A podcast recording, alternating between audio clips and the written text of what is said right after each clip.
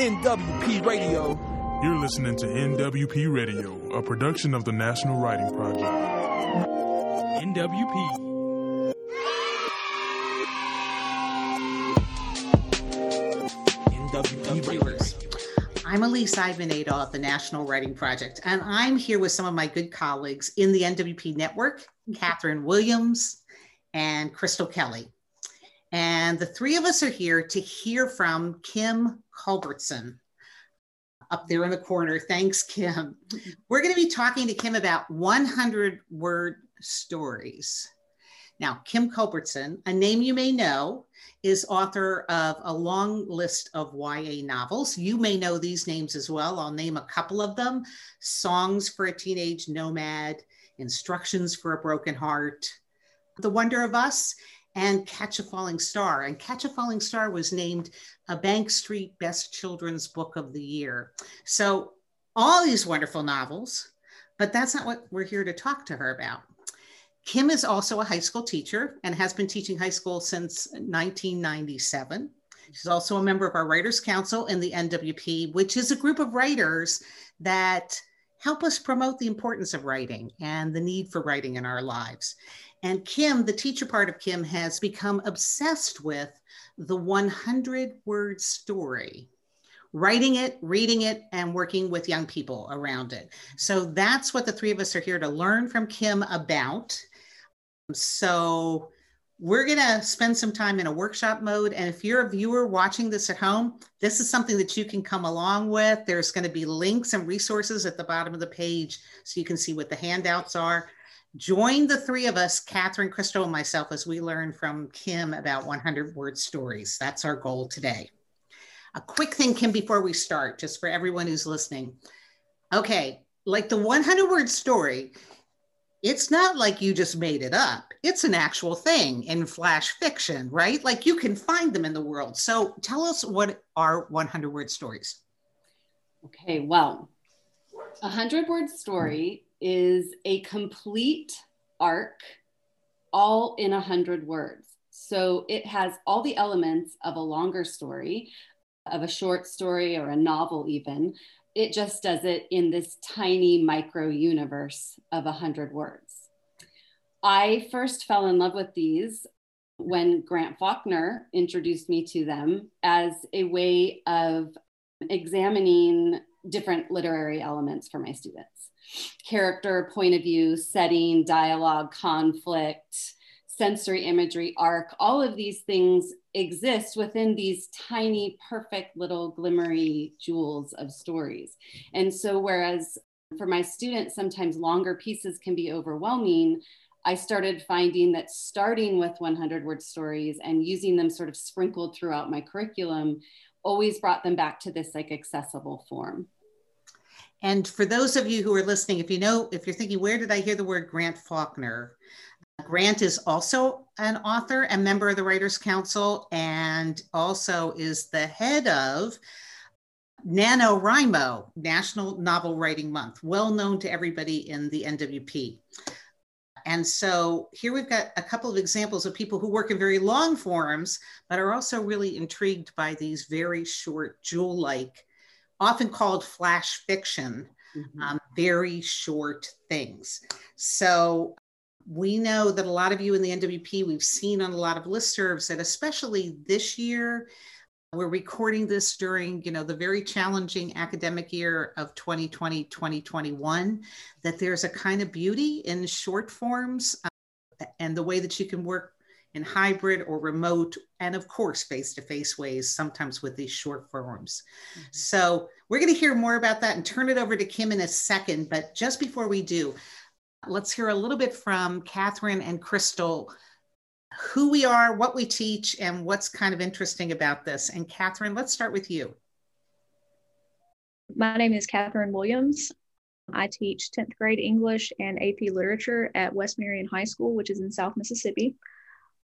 I'm really, really interested in how these can become a manageable way, like you said, for students you know, to practice with those literary elements, but then to immediately put it into practice for themselves and become, you know, the author and just take on that creative role. And Crystal.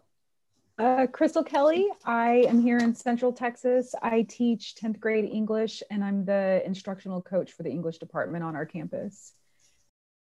I am a lover of language and playing with language, and I was curious about these a couple years ago and I've tried them out here and there, but this year seemed to have a lot more creativity and inspiration, and students continue to keep going back to what they were playing around with. So I wanted to learn more and see how else I can, like you said, sprinkle them throughout the school year. And I'm not working with students right now, but one of the things that always intrigued me in flash fiction is that the model is something like the six word story, the attributed to Hemingway example of the six word story, which is highly concise, for sale, baby shoes, never worn. And I see a lot of people doing things with six word stories, but when I look at many of those, they're not actually stories. They're a six word image or they're a six word poetry line, but they don't actually have that arc, which makes it a story. So I'm very intrigued, Kim, to hear how moving from something like six words to a hundred words actually lets you practice the full range of literary elements that constitute plot and character. So I'm all excited too. Let's turn it over to Kim. Kim, feel free to jump onto screen share and let us see what you have to share with us.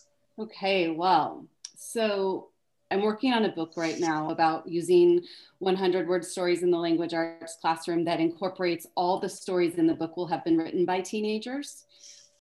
I also teach creative writing at the school where I teach I teach English as well, but I teach creative writing primarily. And when I first started assigning 100 word stories, one of my students said in surprise, "It's like all the parts of a real story but short." And I love that she said this because even as I explained to her that a 100 word story is a real story, she was really spot on about the parts with my students, both in my English classrooms and in my creative writing classrooms, we talk about stories as if they are built.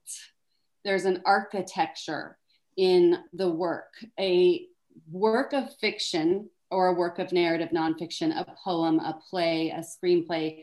All of these works have been done on purpose and with intention by their author. And so we look at elements and literary elements as a way of unpacking the architecture of a story.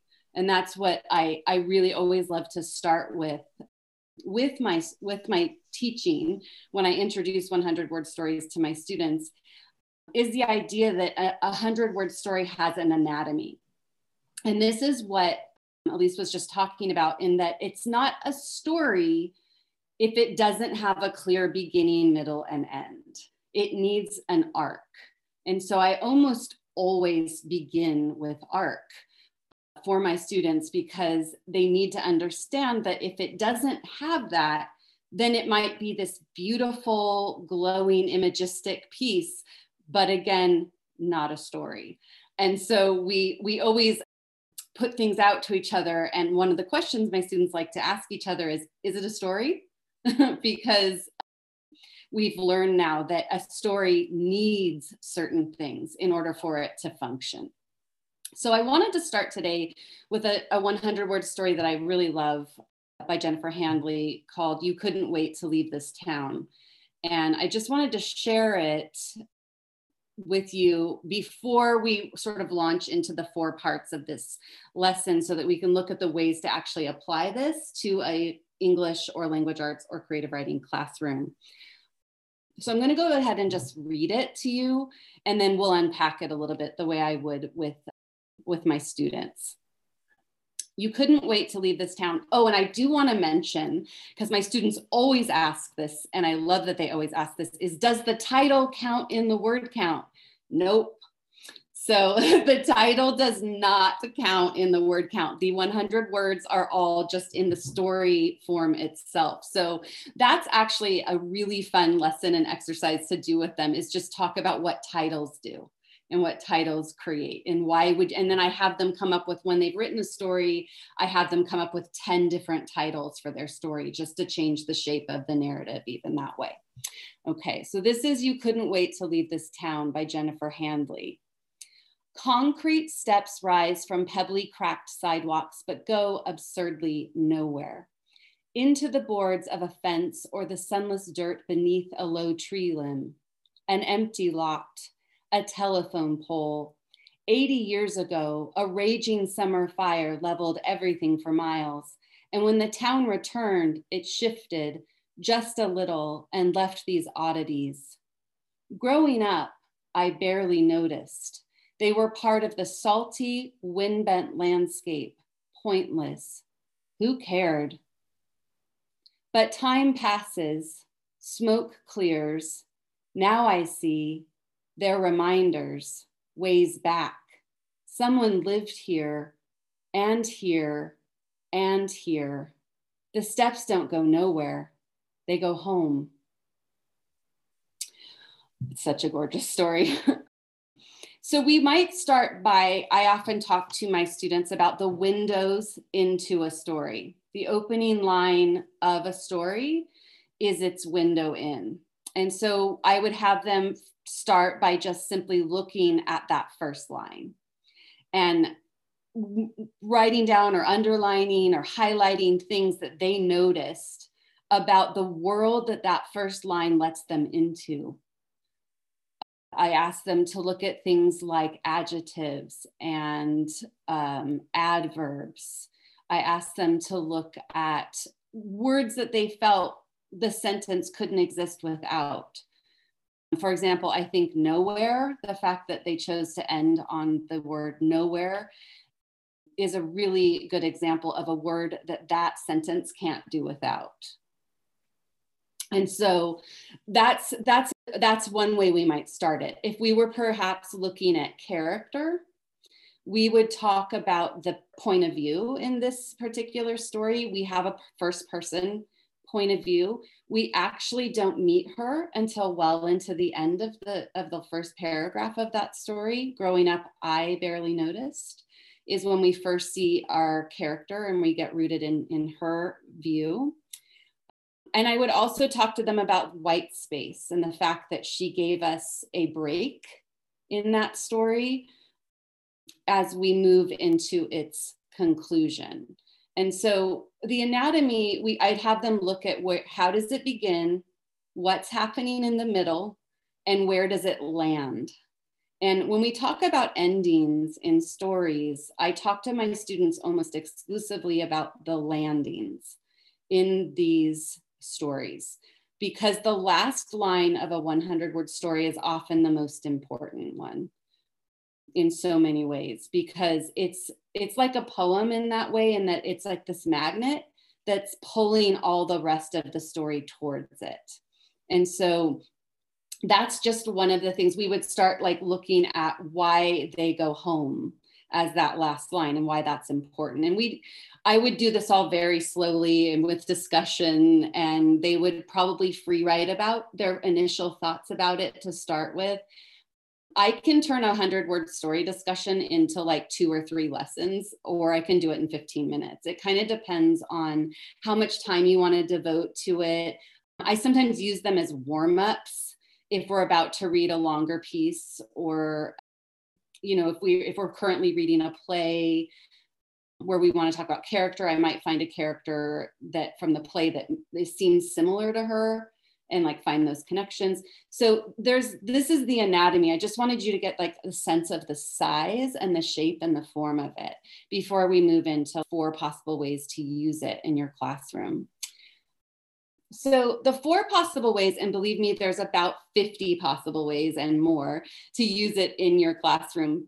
And hopefully in my book, you will want to learn more about all these various details about how to use them. I currently have 25 different ways to use them, and I'm hoping to have 50.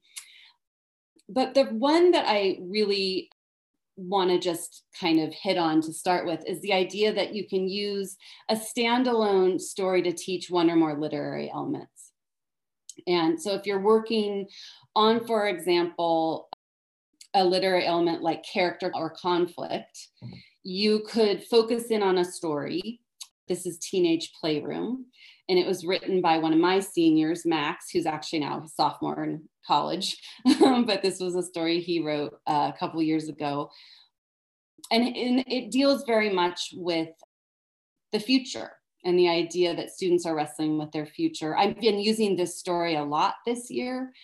It seems appropriate, but I do love to use this story for the idea of the relationship between character conflicts and what's at stake in a story.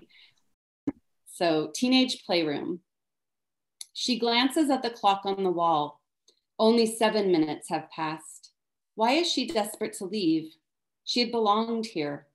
Around her, her friends are laughing and playing. Again and again, she tries to step into their world, but she can't. No, she won't. Theirs is a child's world, full of jokes and judgments. These games aren't fun anymore, and she wonders how they ever were. Her gaze returns to the clock, and she gets to her feet. It is time. Stepping over the remnants of her past, she frees herself. The door closes softly behind her. And so teenagers often wonder about their future. It can it can be obviously a great source of excitement and worry. In this short story, the main character is struggling with this concept. In a piece of fiction, creating something the character wants, giving them something at stake, what might they lose or gain, allows for conflict in a story because it invests the character in the outcome of their own story. And so this is this is something we talk about a lot in my classroom when i'm teaching english or when i'm teaching creative writing is what's at stake for this character. What is it they want and what's in their way and so as the students read this story the lesson i would do with this is i'd have them underline a place in the story that shows the reader who the character is. What do we know about this character? Are there are there any telling details? Is there any specificity about this character or language that's used that would show us who this character is? Then i would have them circle a place in the story that shows us what the character wants. And then we would look at how does that create the central conflict in the story what is causing a problem for this character and we would do this as a discussion or we could do this in small groups when we're on Zoom, I do this sometimes in breakout rooms where I have the kids have a series of questions they have to then answer and turn into me.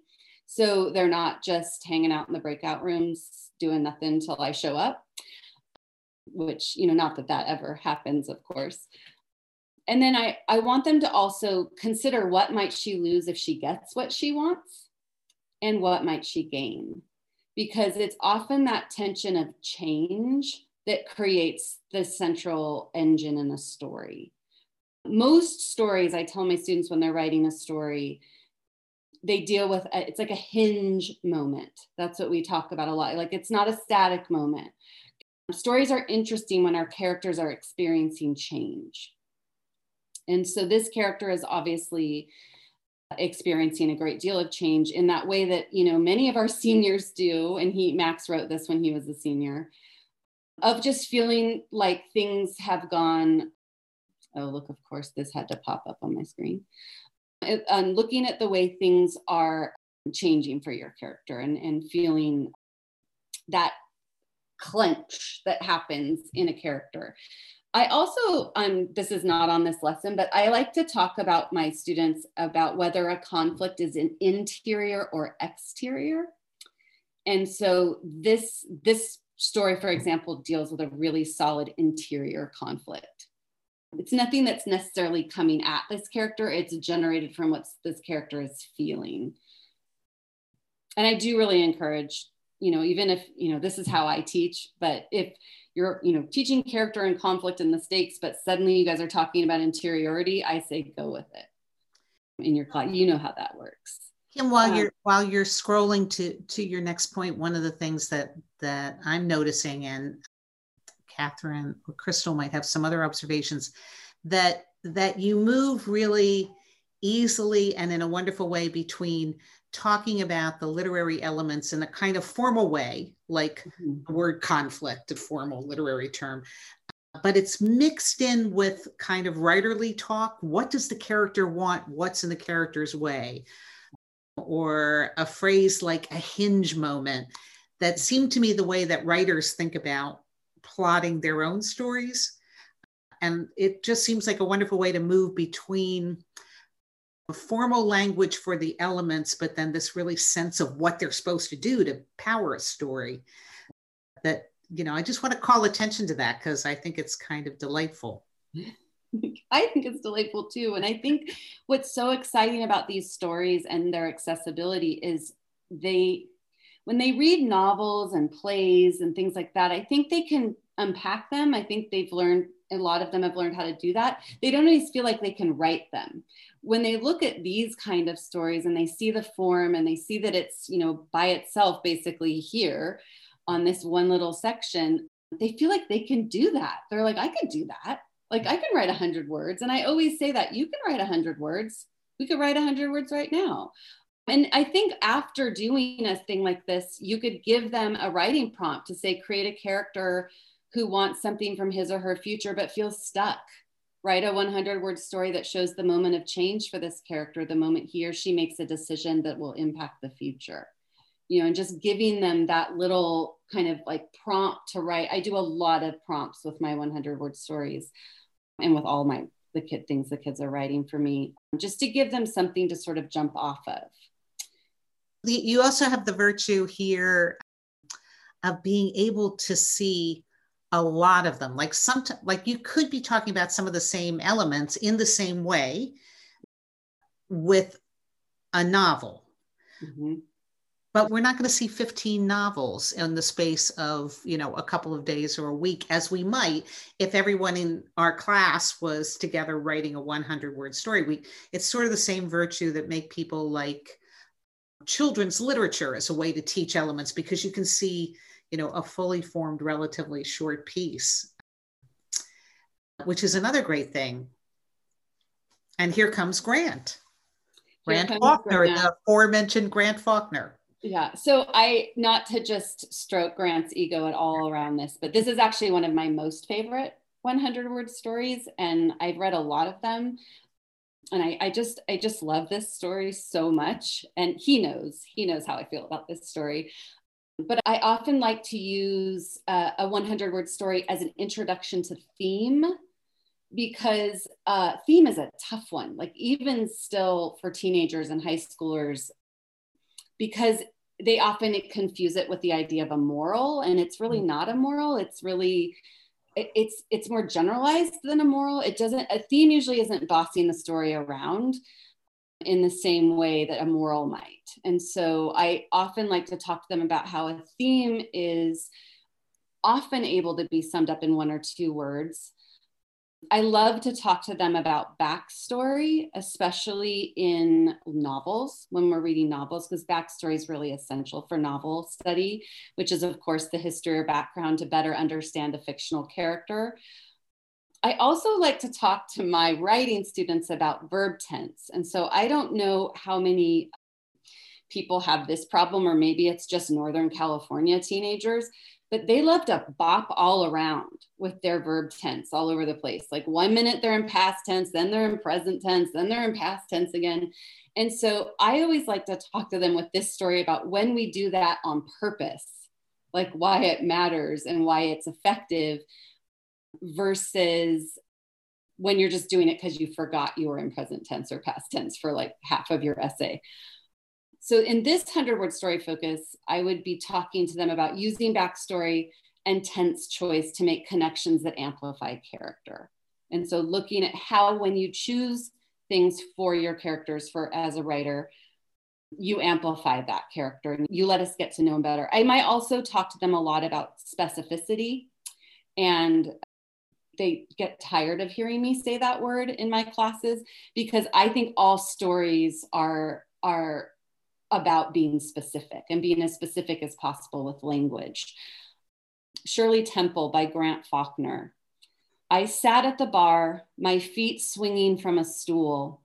Jacksonville, 1972.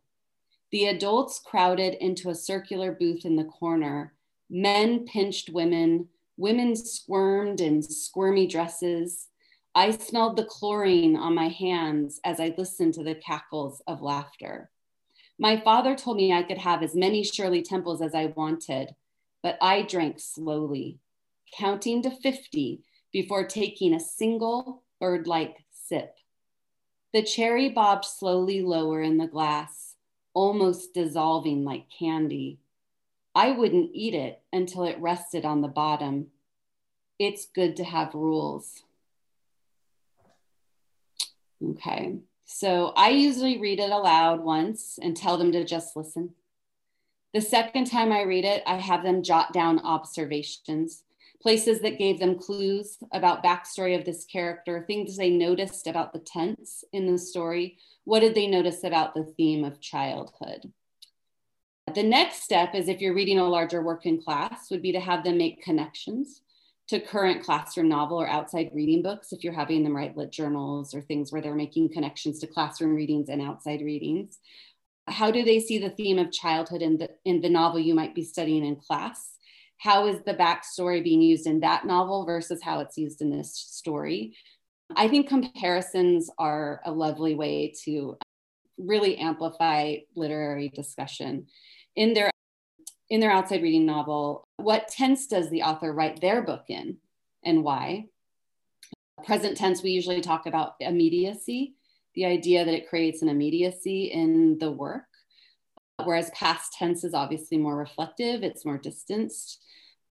Grant does so much work in this story. It's kind of frustratingly amazing how how much he does in this story, especially just with that Jacksonville 1972. It's just the specific nature of that is so powerful and then of course it starts off in this um, past tense way and then it the last line it switches so obviously, the implication is that this character has remained this way, has been completely defined by this childhood. And we learn that all in one sentence, which is incredibly uh, powerful. But I have them really look at, I love, I learned this from my mentor, Marnie Masuda, who was part of the Irvine Writers Project in the late 90s. And she constantly with her students in her English classroom would read it out loud and say, just listen, just hear it. And then she'd say, now observe it. And I always loved that because it was the idea that you listen and then you observe. And it's this idea that you start to make notes. You take notes um, on specifics. We know one of my students, the last time we did this story, she said, Oh, she's, you know, he's a swimmer. He's got chlorine on his hands. They, he chose to use the word cackles of laughter instead of like tinkles or chimes. I mean, he's making very specific choices with the using squirm twice in a row like that, that echo of that word. So I might even have them say, what does that word make you think about? What does it make you feel when you see a word like squirm? Like, what do we know about these squirmy women in their squirmy dresses? And then, of course, that dissolving like candy, the idea that it's it's candy and not salt or you know or something else at the end of that. So we just talk and i have them make a lot of lists in my class where i have them pull out words that jumped out to them. One of my students really loved all the c's in this story. He noticed that there was crowded and circular and corner and counting and cherry and it was like so many words that started with c. He liked that it stood out. I like I like that too. Like there's it just helps like all there's all this noise surrounding this person sitting there and and drinking slowly and taking their time with all this noise going on around them. Right. I love that. Very, very, our character is very quiet, very centered. There's mm-hmm. the glass. And then, yeah, I love that, Crystal yeah you are taking us through it very much kim i think the way that that we might also approach a poem with that intensive look um, at the choices of specific language. Mm-hmm. And a really fun thing to do with them is have them zero in if they're reading a longer novel or a longer short story or a play, have them zero in on a passage that they feel like is a good example of like exact specific language. Because what poems do, what 100 word stories do, what most flash, flash fiction does, is it gives you this exact specific language, right? It's, it's no words can be accidental because the form is so tight. I argue, and I've, you know, written several novels, so I feel like I have a little bit of cred with them when I talk about this, is that we do that too as novelists, that we try not to use accidental words. So we try to make sure our sentences are all on purpose.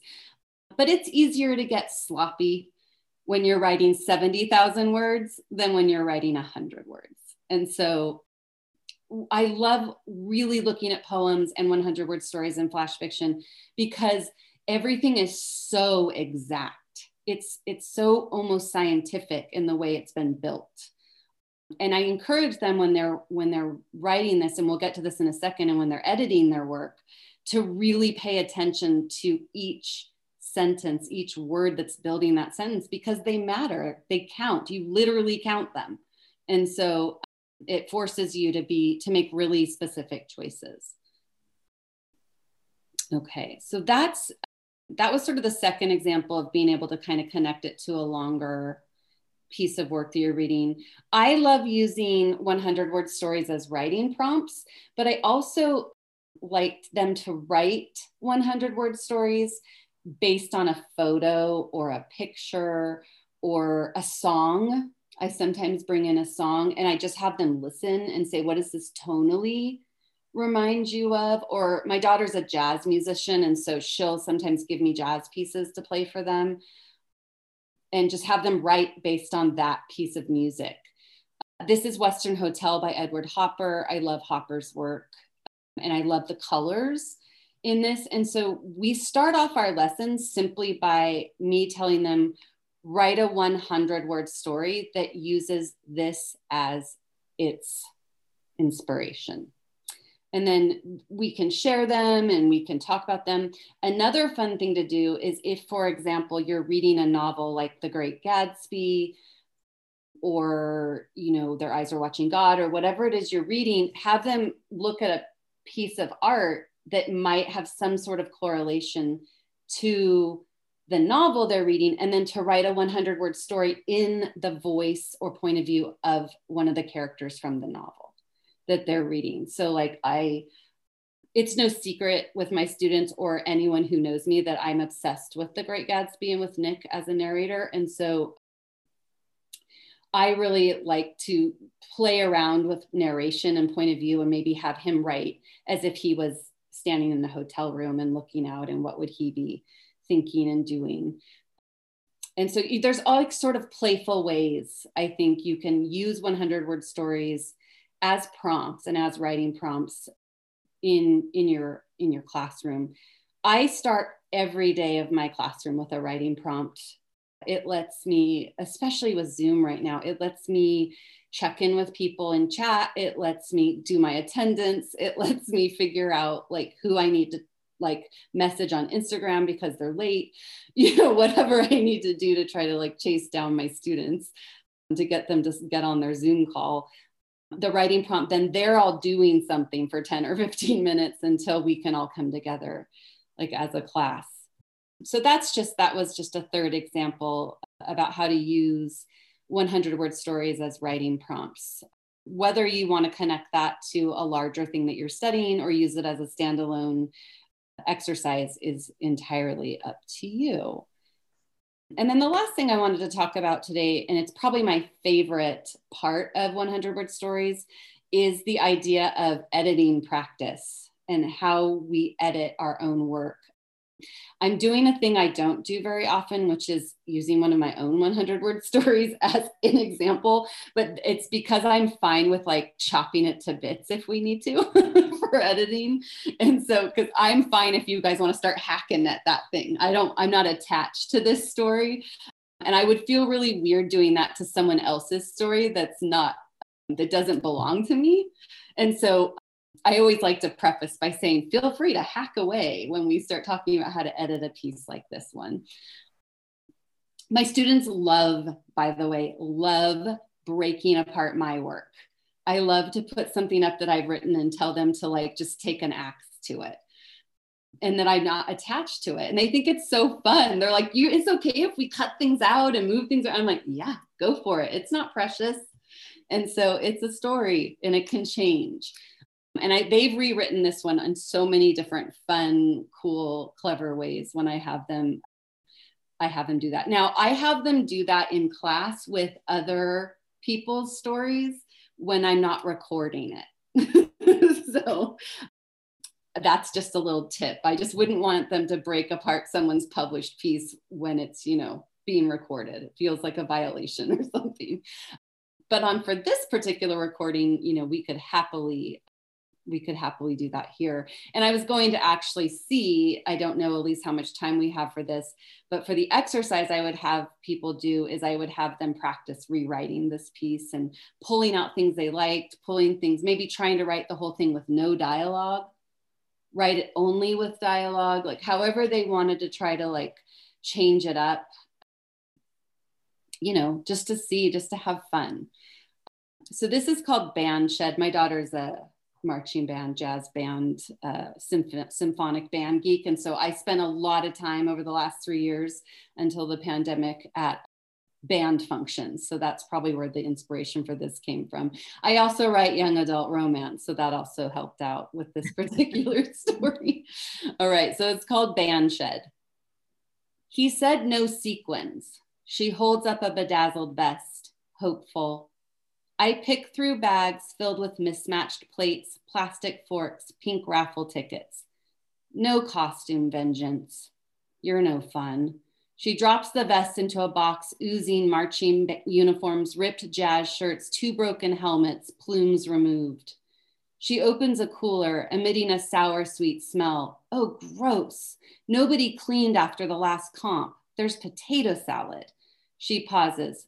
Maybe I'll put it in his locker. Maybe you should see a therapist. The fingers she uses to tuck her hair behind her ears visibly shake. I cave. Okay the vest. Mm. Do we have time to do the writing exercise? So I think I think that actually anybody who's watching this on a stream, this would be a great time uh, to listen to what exercise Kim would do, mm-hmm. and then everybody can just pause the video and write for a little bit, and we can too. So what would you have us do? So what I would have you do with this one is I would have you name both characters because right now it's very vague. We have she and we have I. I, would try to find a way for us to know who these two are more specifically. So some things are going to have to go in a hundred word story in order to amplify them more. And I would also encourage people to look for a place to make the conflict, to amplify the conflict to like bring it more to the surface about what's wrong. And you have to do that partly by Xing through things you don't need. And so cutting things out and moving things around. So if you're watching at home, go ahead and put the video on pause. And hopefully, you've already found that you've got this document so you can write on it if you've got it on your screen or if you've got it printed out. We'll take a few minutes here too and then come back to the video when you're done.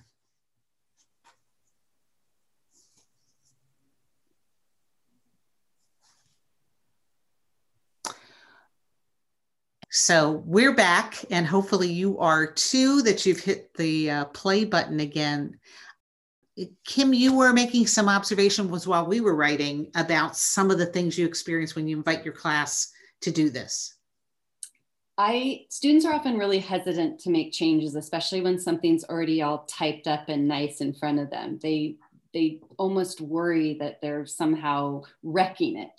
And so I really encourage them to, to draw lines through things, to circle things they think are really necessary, what things really popped for them, what did they what did they love about the piece and then keep those things. But perhaps look at like why does this need to be in first person? Maybe it'd be better in third person. Maybe by giving them character names it would amplify both of these characters who are sitting here in this band shed. Maybe it needs a new title maybe it needs less dialogue and more sense of place maybe it needs uh, more backstory. Maybe we need to know what happened to this person and why she would want to put disgusting, sour, sweet, rotting potato salad into this person's locker. Like, what happened between them? So, how can we know that? How can we bring that in? And that's that's just it's just important to encourage them that it's okay to try things and to cut things and to make mistakes I tell my students all the time most of fiction writing is stumbling around in the dark. You're just trying to figure it out. And sometimes you try things and sometimes they work and other times they don't. And it's okay, it's not wrong. And that's why I like them to use a piece like I've written because they know it's fine. If they want to just say, well, I don't think you needed all that stuff about the plates and the forks and the raffle tickets. You know, I thought it needed more like backstory. Well, yeah, okay, then that's then change that story. It's and make it yours. Yeah. Catherine, Crystal, was there anything you were playing around, either of you?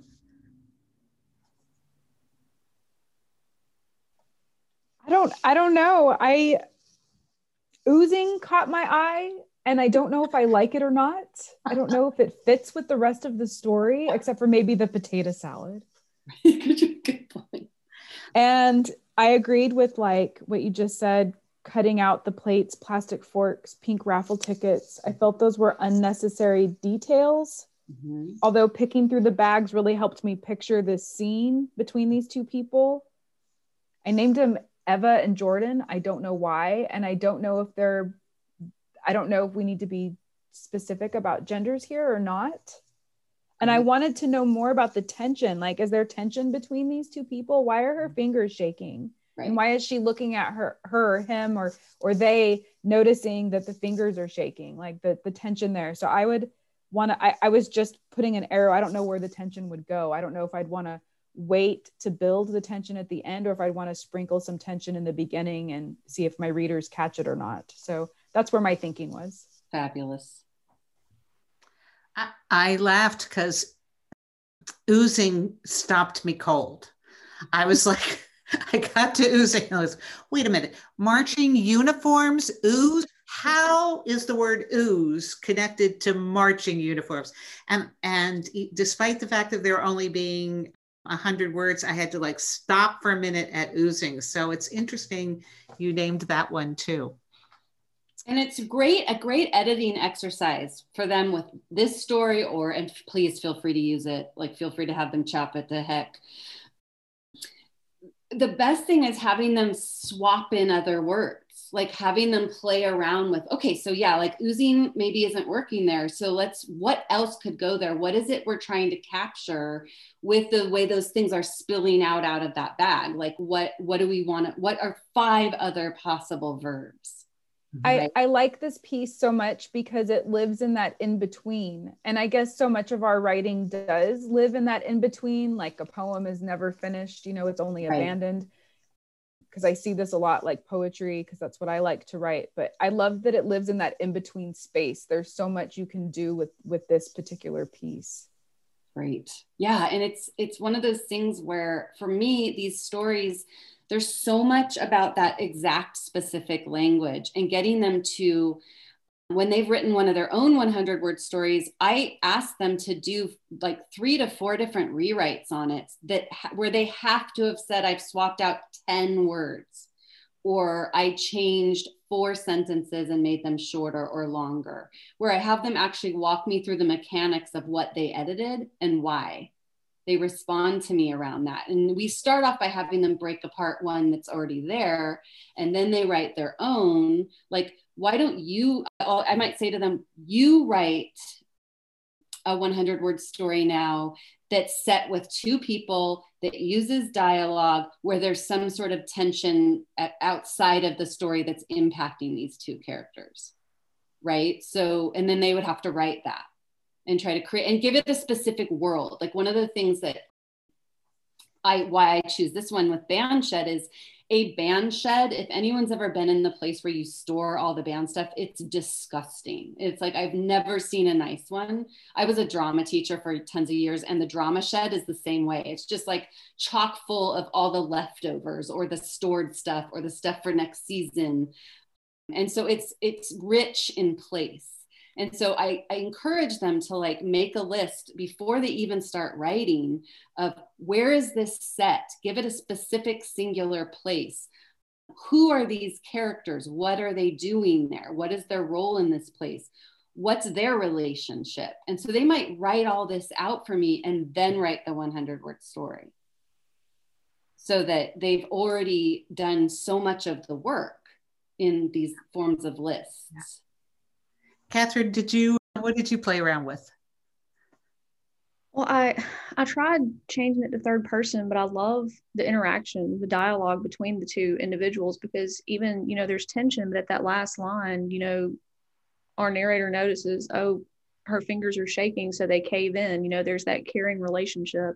Mm-hmm. And Kim, I was a band nerd too, so I'm imagining like I love the description of the mismatched plates and the plastic forks. I'm picturing like the old dried nacho cheese and the mildew everywhere and the stench of the band uniforms that haven't gone to the cleaners yet.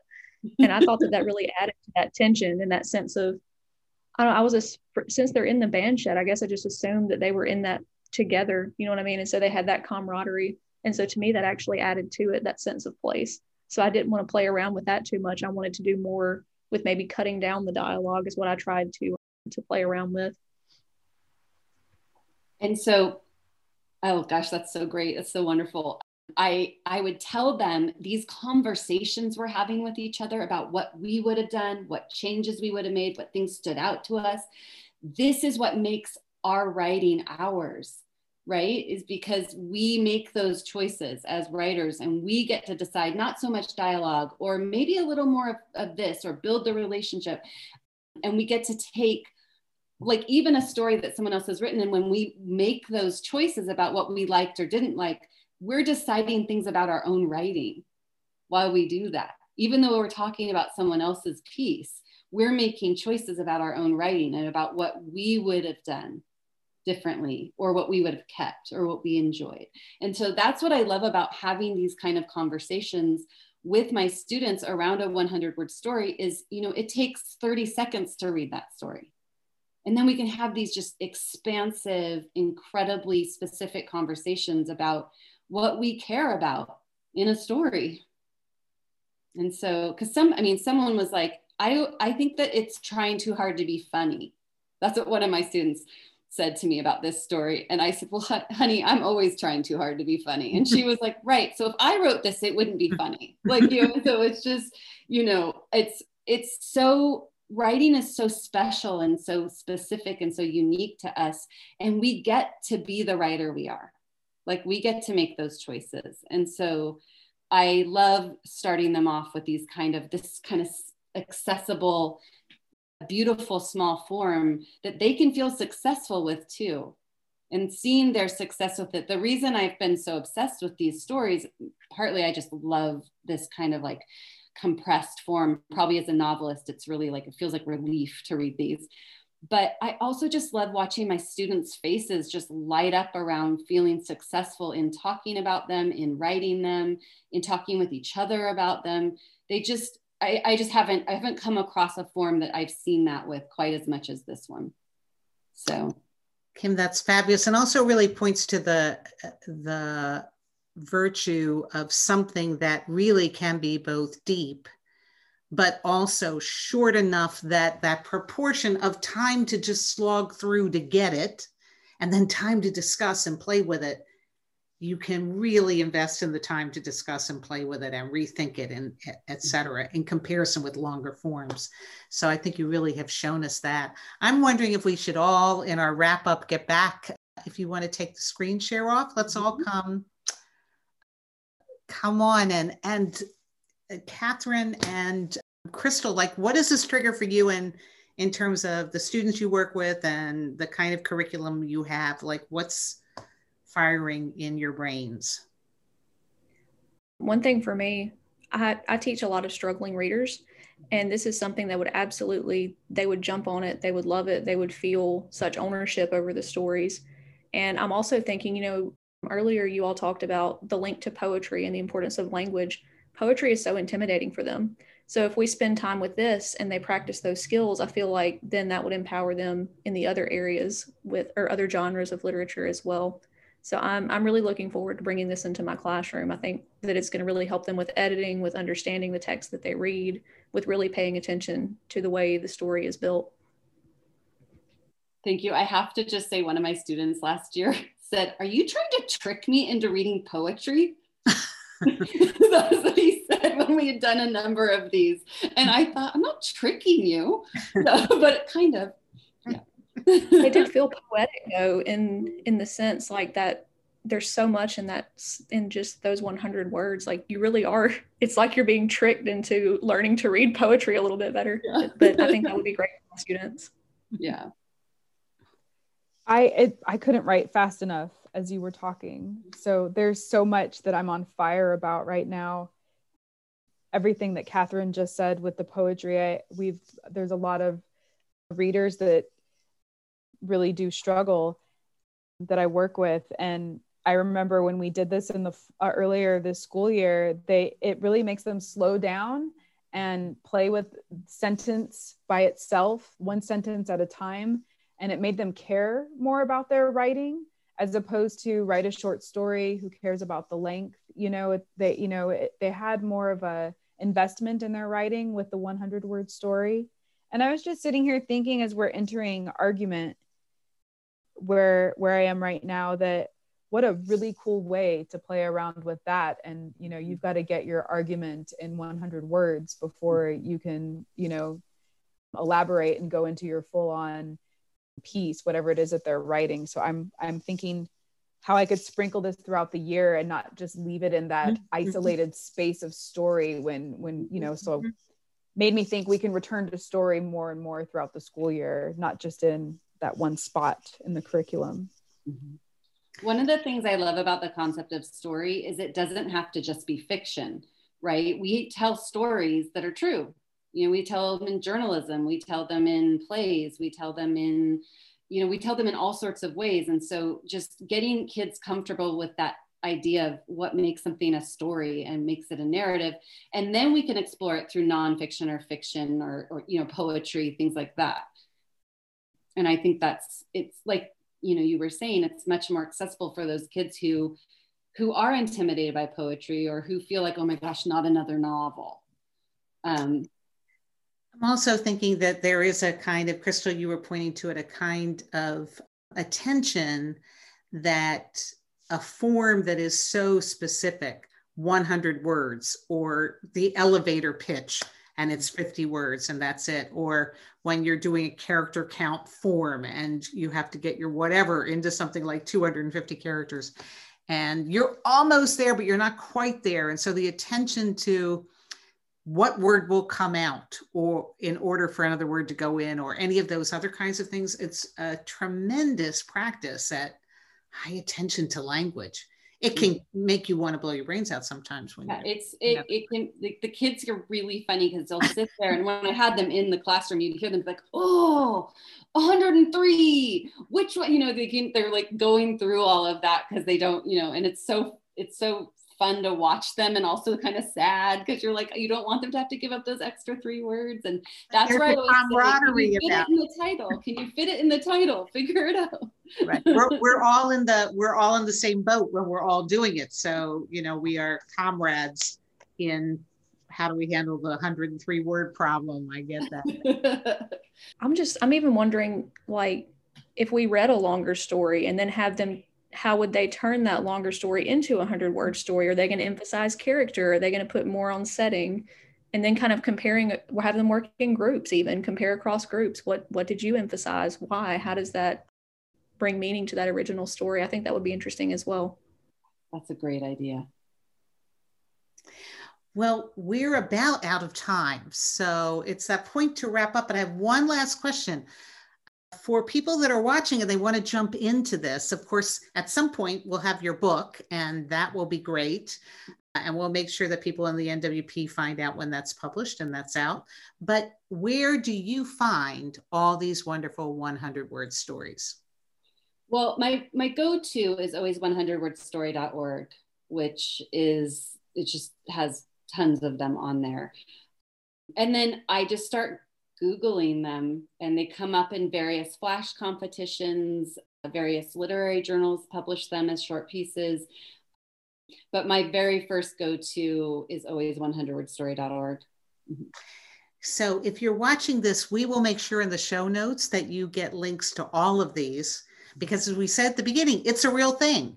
It's mm-hmm. not something just made up, it's an actual thing out there in the world that writers try to do. And we always value that we're doing that with our young writers, that we are asking them to do real work, make real things.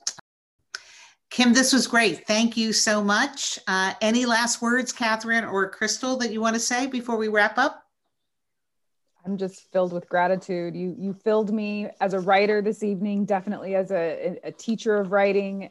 And I, I really loved so much of what you said. Like I wanted to just thank you for some of your words that I can then help with my students, you know, so they can see themselves more as readers and writers. And that's not a separate thing, that's something that we do simultaneously when we're playing around with language. So thank you so much for your oh, time. Thank you. This was such a treat for me. I looked forward to it all day because it just, there's something about when the world feels overwhelming.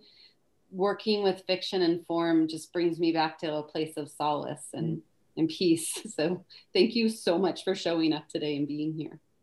Viewers, if you're watching, please visit and learn more about the National Writing Project if we're new to you at nwp.org. And at nwp.org, you can see and learn more about the Writers Council. And this is an example of how we always love to work, always love to learn from writers who can share their craft and the way they think about their craft and we can build that into our teaching. So thank you, Kim, for doing that for us. Thank you so much for having me. This was so You're much fun. to NWP Radio, a production of the National Writing Project.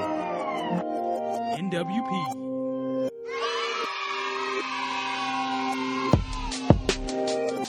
NWP Radio.